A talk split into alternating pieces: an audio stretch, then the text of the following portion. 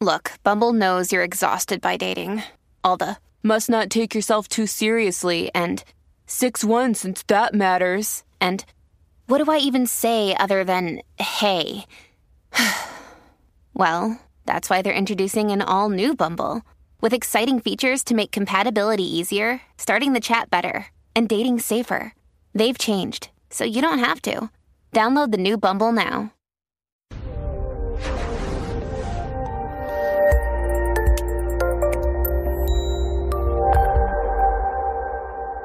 Everybody, and I'd like to welcome you to today's presentation on increasing awareness of human trafficking. If you didn't know, today is July 30th, which is the United Nations World Day Against Trafficking in Persons. That's a really big mouthful. Uh, what we're really going to talk about today is just a high level overview of so we can understand more about human trafficking and maybe a little bit about what we can do to identify and potentially start helping people who are survivors of human trafficking. I am your host, Dr. Dawn-Elise Snipes. We're really going to look at the prevalence of human trafficking, talk about what it is, how big of a deal it is, and the biopsychosocial needs of survivors and some of the barriers to care. I'm going to start out with some basic facts. You know, as always, these are just for information purposes only. You're not going to be tested um, in in the class on exact numbers about anything, but I want you to get an idea about the scope of what's going on.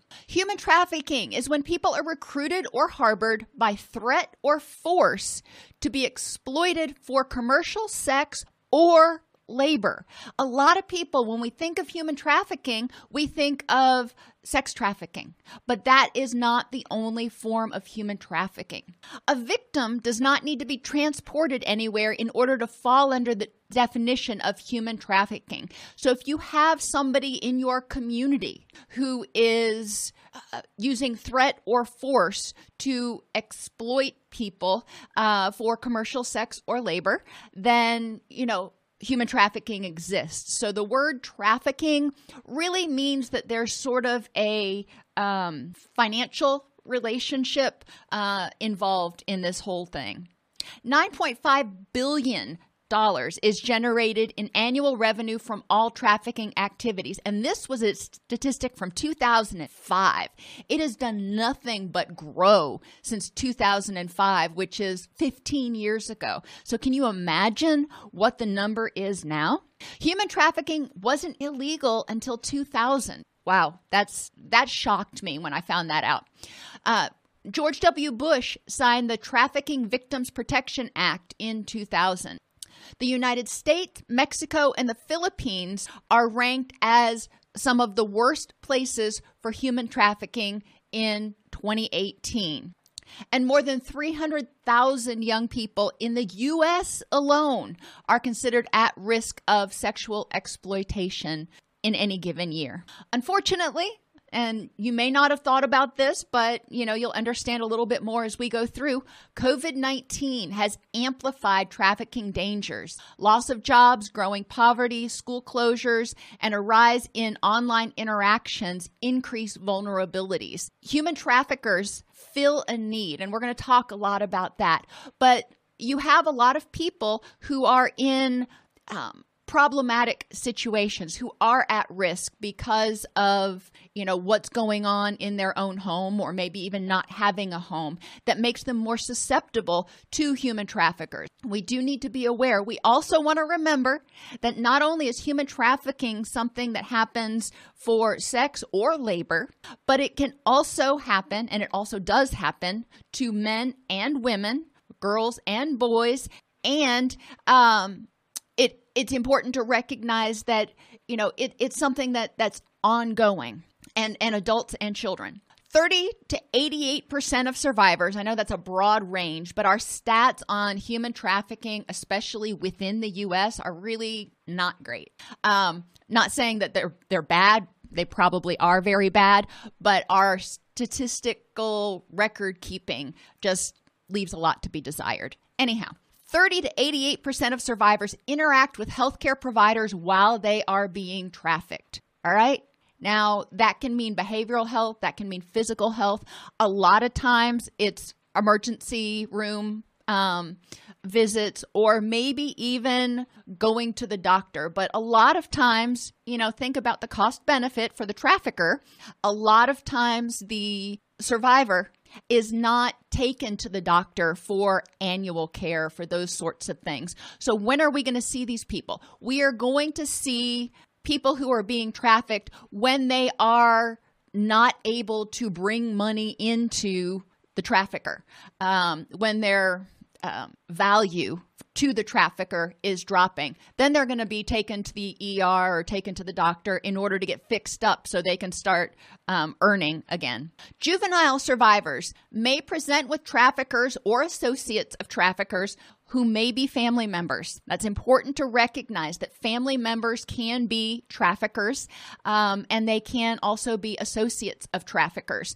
Um, so, a lot of times, juvenile survivors present with their traffickers when a health or mental health need impacts their ability to work or earn. So, you may be thinking, you know, how can family members be involved? Well, Let's just take the example of a family who has immigrated here from another country. Their visa in this country is tied to their employment, and the employer um, is you know essentially the trafficker. Their child gets sick um, and you know goes to the doctor. And you know because their child is sick they are leaving work. They're not able to be as productive. So you can see how the children of adults that are being trafficked can also um, you know be involved in this whole thing. It's important to recognize that 75% of all trafficking is for labor not sex. Now, there is a whole bunch of sex trafficking. I'm not saying that doesn't exist. But what I am pointing out is a lot of times we grossly overlook the fact uh, of hu- human trafficking for labor. Among survivors from the Americas, 70% of human traffickers are. Uh, human traffic survivors are female.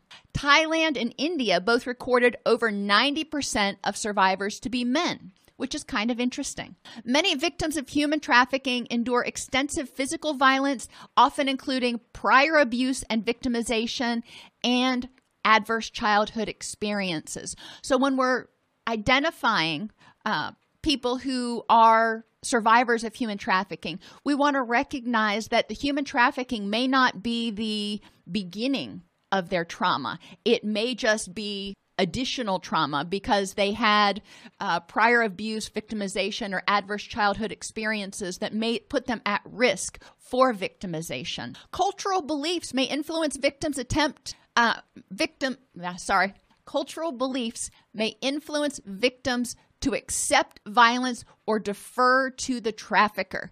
There are some um, cultures in which the survivor maybe deferring to head of household who is being controlled by a trafficker you know? So we, we do need to consider the dynamics. 71% of labor trafficking victim victims entered the us legally legally. They got here they were on a work visa um, so 71% of them got here legally.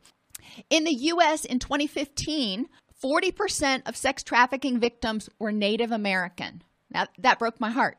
Um, you know, all of this broke my heart when I was doing it. But we do want to recognize that there are certain populations that may be more at risk. Migrant farm workers can become trafficking victims because their legal status in the U.S. is often tied to their employment. So if they cause problems, if they don't agree to work for paltry wages or no wages at all, then they risk being sent back to their country of origin. So therein you've got this coercive financial sort of relationship.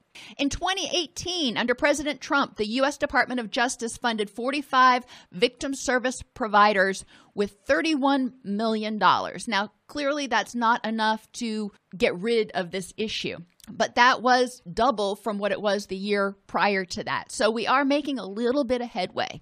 Non U.S. citizen survivors often qualify for what's called T visas if they've come to the U.S. because of trafficking and are cooperative with reasonable requests from authorities. Now, a lot of people want to believe that the T visa is very, very difficult to get because of that uh, clause at the end that says they have to be cooperative with reasonable requests from legal authorities. What I want you to hone in on, and this is super important, there are exceptions. The exceptions are if the person is under 18, they don't have to cooperate. They are able to get a T visa.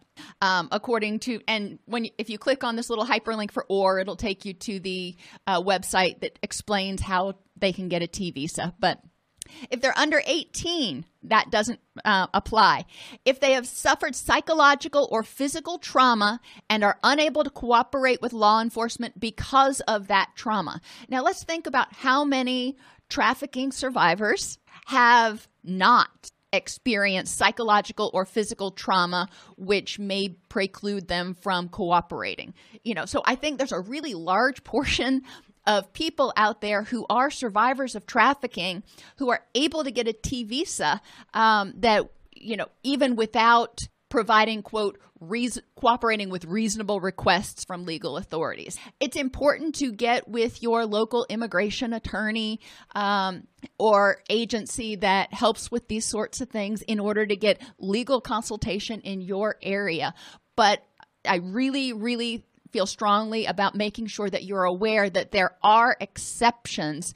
So if it is too traumatic for somebody to cooperate, if they are too terrified, or if they're under 18, um, those are exceptions to that cooperation clause. Let's talk real briefly about the business of human trafficking, just to kind of understand what it's all about. First, the perpetrator identifies the victim. And victims typically are troubled in some way. And in order for them to be malleable, um, the perpetrator is able to fulfill a need of some sort. So, risk factors, trouble at home. And I want you to remember, we're talking about adults and children. So, if there's domestic violence, if there's poverty, um, there's a lot of things that could be happening trouble at home, low socioeconomic status, depression, anxiety, addiction, school failure, unemployment, truant behavior. All of these things set people up to be um, susceptible to a person who says, I can help you solve your problem. I can I can kind of be a savior, if you will. So the next step, once they identify somebody that's at risk, somebody that can be manipulated a little bit easier.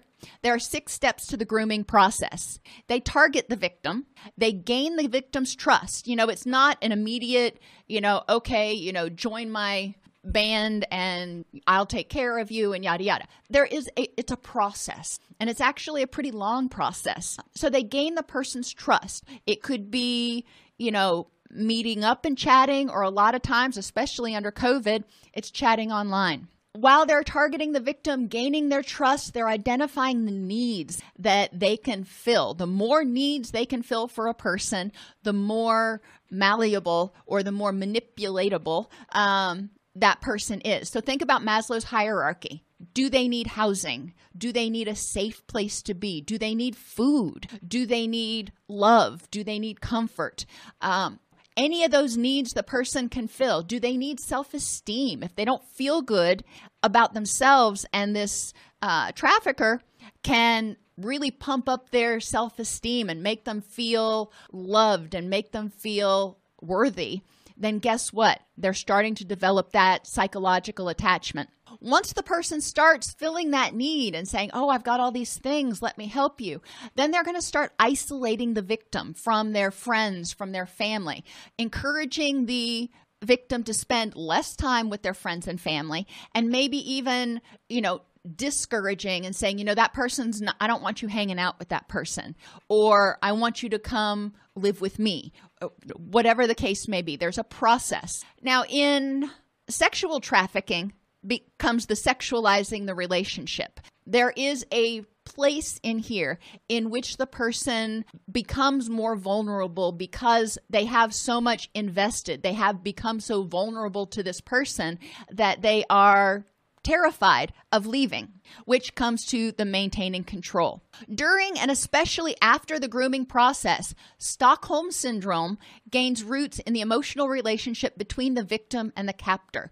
We have to as as humans we have to make sense of how things are happening why we're accepting certain behaviors and one of the proposed theories is stockholm syndrome. Stockholm syndrome is considered a complex reaction to a frightening situation. Three factors are necessary for Stockholm Syndrome. The crisis situation, this initial situation in which the person is uh, isolated and starts to become fearful uh, lasts several days or longer and often includes torture, rapes, beatings, or other methods of control before the victim can be trusted to go out into the community, do what they're supposed to do, and come back. Before the victim can be trusted to not run away. During this period, the perpetrator may use intimidation and it can be you know, threats of harming someone's children. It can be threats of harming the person. It can be threats of sending them back to their country of origin if they are have been tra- transported somewhere. There can be emotional, physical, sexual, and financial abuse, just like we see in domestically violent relationships. The perpetrator in this case is going to make sure that the victim or the survivor, however you want to put it, at this point they're a victim, is emotionally dependent on them, is beaten down, feels like they are unworthy of love and they should be grateful that this person is taking care of them. Make sure that they are fearful of authorities. Make sure that they're fearful of other things. They implant ideas that in in the heads of the victims that make them fearful of everybody else, and the only person they can trust is their captor. There may be physical abuse or sexual, and financially, the perpetrator often controls all of the money. The, the person is may be given a little bit of an allowance, maybe maybe not, um, and the uh, a lot of their personal documents, like their social security card and their birth certificate and other stuff like that, the perpetrator will also control. So that person has no documents and is has would have difficulty establishing themselves if they left. Isolation we already talked about. There can also be gaslighting, which goes along sort of with that emotional abuse, making the person believe that, you know, they might be crazy for what they're believing. If the person starts to say, you know, this isn't right, that you are controlling my finances, that you're beating me, that you're doing whatever. And the perpetrator will very often turn it around so the victim feels ultimately ends up feeling like they deserved what they're getting. The perpetrator will also deny that they're doing anything wrong and they'll minimize what they're doing. They'll show the person, you know, you should be grateful for everything that I'm doing for you. And they may blame the victim for their own lot in life. The captor stays in personal contact to maintain the trauma bond. It's really important to maintain that emotional connection with the uh, victims in order to maintain control. And part of that is psychological, but part of that is also um, neurochemical. You know, when they see that person, there is a certain set of emotions. There's a certain set of hormones that are secreted. Some of it may be terror, but some of it may be relief too, because at this point, they may be afraid that they can't survive without the captor. And the third factor is the captor has to show some kind of kindness. Yes, there is the initial crisis situation in which the captor is horrific to the person. Um, but the eventually it moves to where the captor is caretaking for the person. When this happens, I mean, think about what kinds of what that must do to your psyche to have somebody that is abusive and, you know, potentially torturing you, then all of a sudden they're showing you kindness, trying to rectify that in your mind has got to be exceptionally confusing, which is why, you know, some people, you know, start to forget or minimize what happened before, or they uh, try to rationalize that they deserved it somehow because now this person is providing them love in some way. Marketing is the next step. So, identifying the victim, making sure that the victim is not going to leave, and then marketing the victim. The price for the person is set based on the quality of their goods, how old they are, maybe their appearance, and the market demand. If we're talking labor, you know, um, and and even sex, the younger victims are probably going to be seen as more valuable because they can do more work, because they aren't going to tire as easily as maybe a 60 year old person would. And the demand in the market, what are people wanting in whatever area that is? At this stage, survivors present with major depressive, dissociative, and addictive disorders. So if you start seeing those issues, you know, and you're working with somebody who you suspect may be a in, involved in human trafficking, you know, encouraging them to develop skills of mindfulness, grounding, relaxation to help them start dealing with the presenting symptoms. One of the huge challenges is because of the uh, Stockholm syndrome, or whatever you want to call it, a lot of survivors don't recognize or don't see that they're being abused. They see love. They're afraid to be without this person. So they may not come to treatment voluntarily. They may leave treatment. They may not see it as a problem that needs to be addressed.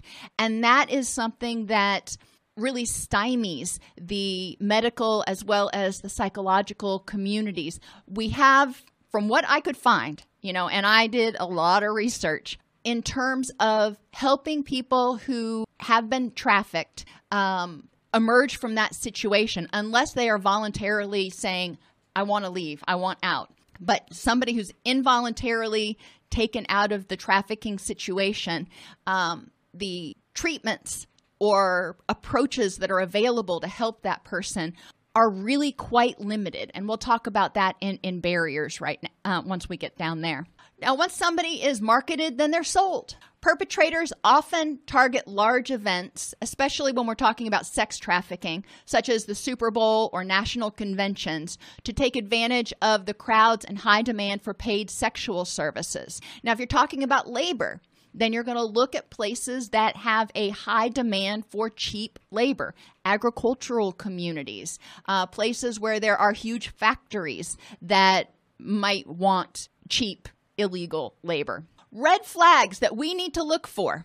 If the person that you're working with, remember it's not just a child, claims they are just visiting and they're unable to clarify where they're staying at. You know, they, they don't remember the address or anything. They don't, and they can't identify uh, landmarks or it's clear that they're not sure where they're at the, they may have a lack of knowledge of their whereabouts. A lot of times they are transported in vehicles without windows or they're transported in the dead of night. So they're not sure where they are. They haven't seen street signs. They don't know that if they're in um, Las Vegas or Los Angeles. They may have a loss of a sense of time because they're kept on whatever schedule that the perpetrator wants to keep them on. They often have numerous inconsistencies in their story, and this is, you know, pretty common when somebody is in an abusive relationship of sorts. They are they may try to make excuses for what's going on, but those inconsistencies start you know, raising red flags for you. They often have few or no personal possessions. They will come in, they won't have, you know, a wallet on them. They may not or a purse or or something. Think about the kids that come into your treatment center or the adults that come into your treatment center. A lot of times they come in and they've got something. You know, they've got a wallet that they may not be rich, but they have something. Um, if the person is not in control of their own money, their financial records, or their bank account, or their own identified identification documents like their ID or a passport, that can be a red flag. If somebody else is the one filling out their um, demographic paperwork and somebody else is involved in handing over all the documents. Now, obviously, if you're working with a child who's eight years old, they're probably not going to have control of their social security card and stuff. So we want to use common sense here. But if it's a 16 year old, for example, um, you know, you want to think what would this person normally be controlling of their own? They're not allowed to speak for themselves, or they may not be able to speak for themselves. They're fearful, anxious, depressed, submissive, tense, or extremely nervous and hypervigilant. Um, you know, it's not uncommon for people to have any or all of these feelings, especially when they're in a mental health clinic, um, because they're not sure what's going on. And, you know, some people are afraid that they're going to get involuntarily committed. You know, there are a lot of reasons. We don't want to assume. But if somebody seems unusually fearful or anxious. We want to figure out why. It may be trafficking, it may be something else, but we want to know why. If they avoid eye contact or have poor physical health or signs of abuse, these are other things that we want to be aware of. Um, avoiding eye contact as, as, we talked about a lot over the past couple of weeks, can be culturally prescribed. We don't want to make assumptions, but we do want to be aware if somebody seems extremely averse to making eye contact in a way that communicates that they may feel extreme shame, then, you know, that's one of those red flags. None of these in and of themselves necessarily mean the person is a victim of human trafficking. But we do want to start looking for some of these red flags because, you know, we're missing a huge proportion of people who are being trafficked because we're not looking for these things. Assessment. Unfortunately, family originated trafficking is common in the US. So, whenever controlling dynamics are suspected and the person is accompanied by somebody else, including family members, if appropriate, had them wait elsewhere. Now, there's a fine line here because culturally, sometimes it is more appropriate to allow the family to be there um, in in the room, but we need to walk this fine line if we feel that the person may be in in jeopardy, in danger in some way by their family. How do we get them to a place where they feel safe to tell us that there's a problem. We need to inform survivors that we are available to help and our office is a safe space. They may not be ready to go there so to speak, and that's okay. But we need to start putting out that message and letting them know that they are in a safe place. We want to assess people's literacy, their perception of the issue. Do they think they're being abused or taken advantage of? Their relationship to the alleged trafficker. Is it a blood relative? Is it their primary caregiver? Is it somebody that they met on, you know, Backpage or Craigslist or something? What does the survivor hope for out of treatment? You know, they may not want to be depressed anymore, but they may also not see the relationship with their trafficker as a problem. So we need to figure out what is it that they're hoping is going to happen. What are their current biopsychosocial needs? We need to help them figure out how they can meet their needs on their own. You know, we want to take that power, if you will, away from the trafficker. If the survivor feels like if they leave, they won't have any money, they won't have any job skills, they won't have a home, they'll be homeless, you know, they won't be able to feed themselves.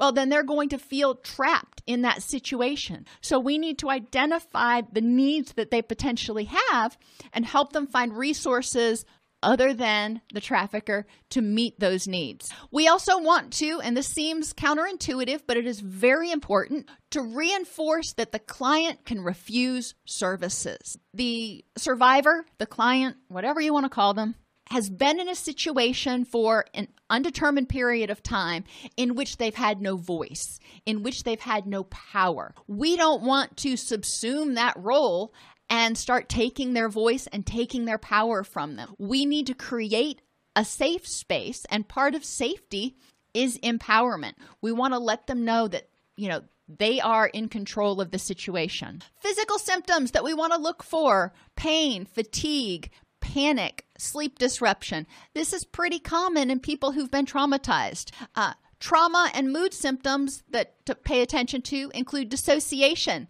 flashbacks, agitation, and depression. Another thing that you'll want to look for and that's really common in people who are being trafficked is non-suicidal self-injury. And so look for any cutting, any picking that that you might notice that may indicate that the person is trying to cope by any means necessary. And substance misuse is also very very common to try to numb or escape from the situation. So, barriers to care. There are a lot of them, unfortunately. And, you know, I could make seven slides with barriers to care. But here are some of the most problematic issues the public and families' unwillingness to view the victims as victims rather than willing participants. A lot of times you hear people say, well, they don't leave, they don't run away. Why don't they go, you know, to, the, to law enforcement? Why don't they go to a counselor? Why don't they tell somebody? Well, for the reasons I just identified. They have been brainwashed to believe that if they leave, they're going to die. I mean, that's the short version of it. Whether it's they're going to die because the perpetrator will come after them and kill them, or that they are unlovable and will be unable to meet their basic needs on their very own, so they should be grateful to the perpetrator. There are a lot of reasons that the participant may go back to that person um, go back to that situation even though you know from an objective standpoint people who are outside of that immediate dyad can often see that it is a very dysfunctional situation. We need to dispel the myth that people are happy in their current situation and they're staying willing. You know we want to look at what's causing them to stay in that situation. Another barrier is from the medical community, law enforcement, and, and behavioral health when pe- when those professionals see survivors' behaviors as resistant. Well, this person is not wanting to do the work they need to do to get better, to leave the situation, so they must be resistant. Well, let's look at it. N- number one, do they even have the energy? To be able to focus on that. Where's their HPA axis? Where's their health? Number two, we we know behavior is a form of communication and if they are not doing what we ask them to do it could be because they're afraid that they don't have the skills or tools to make it happen it could be because the threat of leaving that situation is far greater than the threat of staying in that situation. We need to ask ourselves what is this person's behavior telling us? Why is it that going back to that situation is more rewarding or is safer than leaving. And that's going to differ for every situation. But it is important that we look at the, the survivor's behavior as meaningful. The victim may have an emotional attachment to the perpetrator, which, because of Stockholm Syndrome, because of grooming, because that perpetrator may have filled a need that they had that you know nobody else was filling the victim may feel emotionally and psychologically indebted to that person. They may think they love them in a certain way and they may not want to forego or give up whatever it is that that person was contributing especially on the emotional level. Uh, so that's really important that we recognize the there is a relationship, there is a strong emotional connection between the perpetrator and the victim. Even if it's an unhealthy one, the victim's issues that created the initial vulnerability and uh, may keep them from leaving. You know, if they initially got into this situation um, when they were addicted to something or when they were homeless. Um, you know if they were homeless to begin with they may not know what they're going to have when they when they get out. If they were addicted and their trafficker is providing them drugs you know fulfilling that need they may be afraid that if they leave that then they won't be able to access it. And they the reason they started their addiction in the first place they may not be able to cope with life on life's terms. So that's terrifying. And especially for juveniles there's a potential that they may have to go back into a dysfunctional home situation. You know, they escaped, they feel like they escaped from that, you know, still exists. So if they leave their perpetrator who's been protecting them, shielding them from, you know, maybe an emotionally abusive or physically abusive uh, home life, if they leave that and they're still a juvenile, they may end up being put back in that caregiver's placement um, custody. And that can be a reason that especially a juvenile may not want to go. They may feel like they have the lack of they a lack of skills and resources for independence. And sometimes they do, sometimes they don't. If somebody has been trafficked here from another country, they may not speak English. They may not have ever had the opportunities to learn how to function um, in American culture. You know, how to create a bank account, how to um, get a job, how to ride public transportation. There's a lot of stuff that we take for granted. So that may be terrifying. It may just be too overwhelming to that person. And they're just like, I can't do it. The victim, as I said earlier, may not identify the relationship as abusive. False beliefs implanted during the grooming process will make often make the victims very suspicious of the medical community, of the mental health community, of anybody outside of the perpetrator. There's because of all of this, it takes a significant amount of time to develop trust. You're not going to develop rapport in 30 minutes. You're probably not going to develop rapport in 30 days. It takes time of interacting with that person, doing case management, um, trying to help them access the resources or at least become aware of the resources that they may need. But during that time, where are they staying? You know, if they are terrified of leaving their abuser, and you're trying to help them see that there's a way out, where are they staying during this time? There are virtually no transitional placements where this person can go and, you know, decide if they want to leave. You know, once they leave the perpetrator, that creates a lot of danger for them in the first place, whether it's danger of being deported or danger of physical harm. Um, but, you know, it, it's important to recognize that once they make that move, once they start asserting power in that relationship, stuff's going to hit the fan. And that can be very terrifying for them. So they they almost need to have a ready-made place to step into. It's going to take time to develop that that trust and that rapport. They may also have fears that connections with law enforcement or service providers can compromise their physical safety. So, even talking to you, even if they're not leaving, even if they're going back to their perpetrator after every appointment, even connecting with you may be seen as a betrayal by the perpetrator and put them in danger of having the beatings, having the torture amped up again in order to ensure dependence there's been a lot of talk about, you know, what kind of treatment is available, what can we do, yada, yada.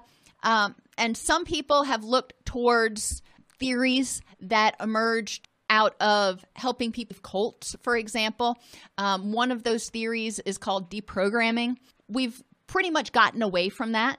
Um, now there is an approach that is referred to as exit counseling. And one of the crucial or the most crucial thing in exit counseling is making sure that survivors know that they have the ability to leave at any time. One of the crucial aspects of exit counseling is empowerment. The focus is not on recovery as we define it. The focus in exit counseling is on building rapport and not worrying about persuading the, the client or the survivor that the perpetrator is a negative in you know think about if somebody that you've known, you know, not not necessarily a trafficking situation, but somebody that you've known that's been in, a, in an abusive relationship. How much good did it do to try to sit there and convince them, try to get them to see how unhealthy and dysfunctional the relationship was? Most of the time, they were not willing or able to see that. So you were putting putting a wall between the two of you because you weren't walking in their shoes. And that's, you know, there's a lot of empathy in exit counseling. We need to get into the survivor's shoes as much as we can and you know, try to see things from his or her perspective. We need to identify problems that existed before the trafficking involvement, which may persist. Going back to Maslow, you know, what needs do they have on a biological basis? Housing, shelter, you know, food, shelter, all that kind of stuff. And how can we help them meet those needs now? We need to consider dealing with psychological issues in the survivor and, if appropriate, in the family. Sometimes the survivor may have been, for example, a runaway. And okay, that person is now back with their family, but they have extensive trauma. And the family, because the person ran away and because the person was exposed the horrific things they were exposed to. The family also has a bunch of stuff to deal with. Um, and then we also have to understand why the person ran away in the first place. So there are a lot of dynamics that eventually may need to be dealt with, but that is way down the road. Once the person says, okay, I can see that I want something different for myself. We need to address issues family members have as a result of the trafficking experience as appropriate and ensure a comprehensive recovery oriented system of care. That means we have multidis- multidisciplinary agencies that are available to help meet all of those basic needs that that the person may have and we recognize that their foray into treatment may be episodic. They may come in, kind of dip their toe, think, yeah, no, not yet, and leave, and then come back two months later. We need to be open to that and be receptive and welcoming to them when they do come back each time. So eventually, they may actually see it as a safe place. Treatment must be collaborative and seek to empower the survivor. Using the stages of change model, we want to build the relationship over multiple meetings. And just to re- recap, for those of you who haven't you know reviewed the stages of change model in a while pre-contemplation the person doesn't see a problem there is no problem you can't tell them there's a problem and if that's the case you know one of the interventions is just to provide information to provide feedback and let them know that you're there Contemplation.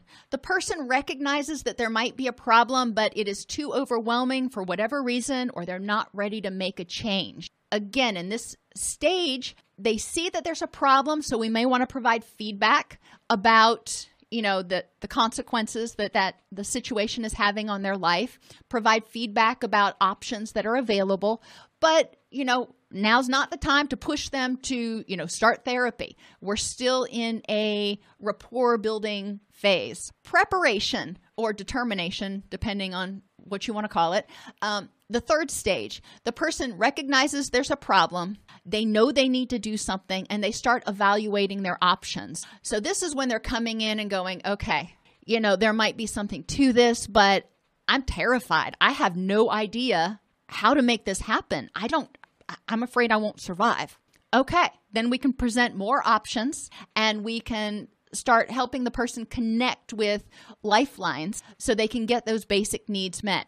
Now they they may not be ready to start yet. They're getting their plan in place. And in the action phase, they come in and they go, "All right, let's do this." You know, I, I'm I'm done. I'm ready to be happier, be healthier, be safer. And we want to be sensitive to each one of those phases. One of the things that a lot of clinicians make the mistake of doing is assuming that if somebody comes in and they're kind of thinking that maybe there's a problem, clinicians often jump into, yes, there's a problem, so let me show you how to fix it. And that's not where the person is. When they're thinking maybe there's a problem, then we want to use some Socratic questioning to help them start evaluating for themselves how much of a problem is there? And what do I need in order to take the next step toward getting ready for treatment? Pay attention. Too much eye contact or not giving the person sufficient physical space can feel very threatening if they feel like they're being stared at, or if you encroach, even if it's to shake hands or pat them on the back, that can feel very um, overwhelming to them. So it's important to pay a lot of attention to nonverbals because a lot of the communication from their captors has come from nonverbals. Their captors only have to give them a look um, in order to create a create a behavioral response. We want to identify ways by asking them how can we make the treatment environment and home, whatever home is for that person, feel safer to that person? How can we help them feel safer? Develop mutually agreeable goals. So if the person's not ready to leave that relationship, okay, you know, what brought them to your office and, you know, how can you help them in a way that's meaningful to them right now? And that's really hard for a lot of clinicians to, you know, say, okay, you're not ready to work on that issue yet. Let's talk about this thing over here. Avoid techniques that could trigger abuse memories. And there's a lot of these. You know, we want to pay attention to anything that's ritualistic. We don't want to do anything maybe where we're, where we require them to lay down or to close their eyes. All of those things can be very threatening. One of the tenets of working with survivors of human trafficking is to use a trauma informed approach. We need to be cognizant of everything that we do and ask ourselves in what ways might have this might this have been a, a, dangerous situation or indicated the beginning of a dangerous situation to this person. Um, even in residential, for example, if the per- sometimes people won't want to sleep with the lights completely out because that is terrifying to them um, or they may want to sleep with the door locked or you know we need to look at our agency procedures and how we can work to help the person feel safe within you know agency safety guidelines and we want to as the person gets ready to start making a change Emphasize the relationship between their physical symptoms and their traumatic experience. Help them understand how their emotions, how their physical symptoms make sense, if you will, in terms of um, a reaction to their trauma. Psychological issues that we may need to address self sufficiency. You know, whether it's somebody who is from the United States or not from the United States, we need to make sure that they have the ability to meet their basic biological needs food, shelter, medical care.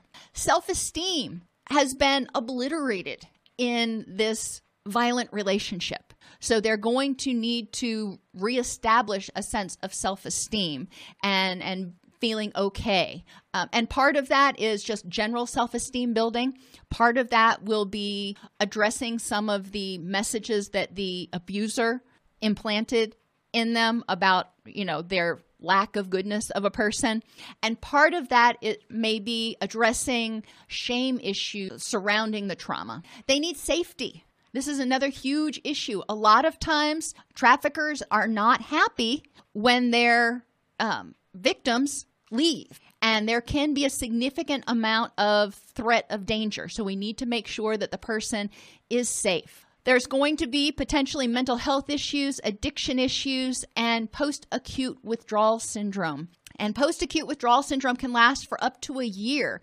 And as the body rebalances the neurochemicals and heals itself after being being exposed to, you know, especially addictive substances. There are issues of shame and trauma.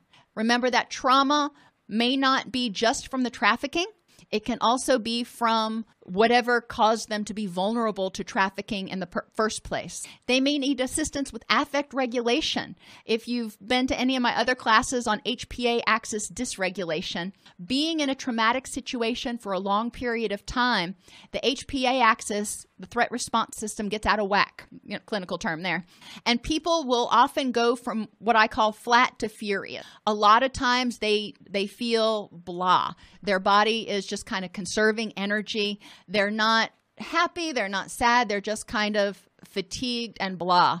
But when there is a threat, they go from zero to 250 like that and they go to furious they're either terrified or rage um, or extraordinarily depressed you know it's there's no middle ground. It, it's extreme. So they may need assistance learning how to regulate their affect until their HPA axis is more regulated on its own. Relationship skills are often important. Resiliency skills, helping them learn how to bounce back and deal with distress, because not every day is going to be a good day. Coping and distress tolerance skills, and addressing isolation by helping them connect with peer support groups and just establish social supports in the community. Biopsychosocial needs or biosocial needs, we just did the psycho. Um, Basic needs, food, you know, that one I keep saying. But another one that we often don't think of clothing. A lot of survivors don't have any clothing. We need to help them get changes of clothes uh, so they can, you know, when they shower, they can put on something clean. If they have children, they may need child care. They may need help with school enrollment and tra- transporting the child to and from school. If they don't speak English, they may need English language courses. But regardless of whether they speak English or not, they also may need life skills and general education. You know, we want to assess do they have a high school diploma? Do they have a GED? What do they need in terms of making them, um, getting them the skills so they can get a job that will pay them enough money to be self sufficient.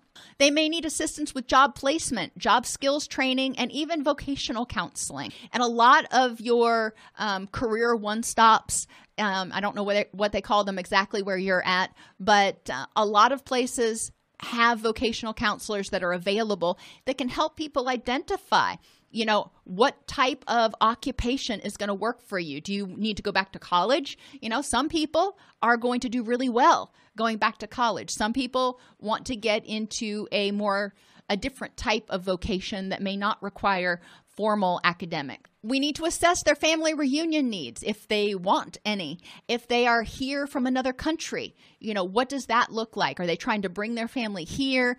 Are they wanting to go back to see their family? You know, what's going on? If they are from the United States, do they want to reunite with their family? Health needs. Not only do they need medical care, but they also need dental care and mental health services. Legally, they need assistance with defending or pursuing criminal charges, should they want to. Now, we don't want to push this on them. We want to empower them to make de- decisions on their own. But if they want to pursue criminal charges, then, you know, we can provide point them in the right direction of legal aid that can help them with that. But a lot of times, they may have also acquired criminal charges while they were being trafficked. So we may need to help them with defending against those charges or getting their records expunged. They may need assistance with visa applications and getting driver's licenses, getting and accessing public benefits, including housing, social security, disability, and Medicaid or Medicare. We also need to help caregivers and the community at large understand the experience of being trafficked. We need to help them develop a level of empathy because a lot of people just can't fathom what this situation is like or how it progresses to that point. We want to help the community at large, including teachers and, and you know, everybody, understand vulnerabilities that make survivors susceptible to trafficking in the first place. Because until we understand what the vulnerabilities are, we can't prevent them. And this will go a long way to creating prevention programs and creating resources in the community to minimize some of these vulnerabilities. We need caregivers in the community to understand recruiting techniques so they're aware of, you know, what it looks like and, you know, things that should make their spidey senses kind of go off. We need to help them understand the impact of trafficking on survivors, even the ones that seem like they are unwilling to leave that situation.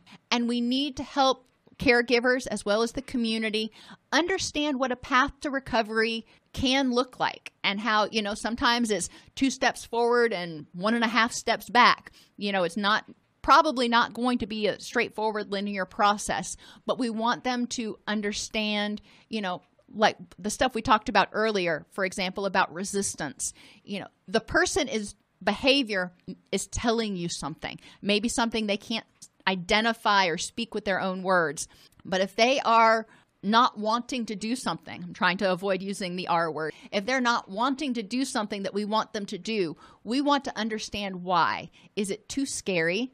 Is it too painful?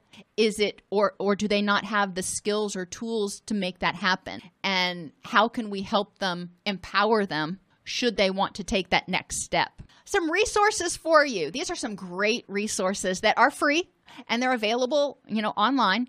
There's a protocol toolkit for developing a response to victims of human trafficking in healthcare settings. This is basically a tool for identifying how to screen and identify people who might be being trafficked, as well as the resources they might need. Improving human trafficking victim identification. This is a screening tool. After rescue, evaluation of strategies to stabilize and integrate adult survivors of human trafficking to the United States.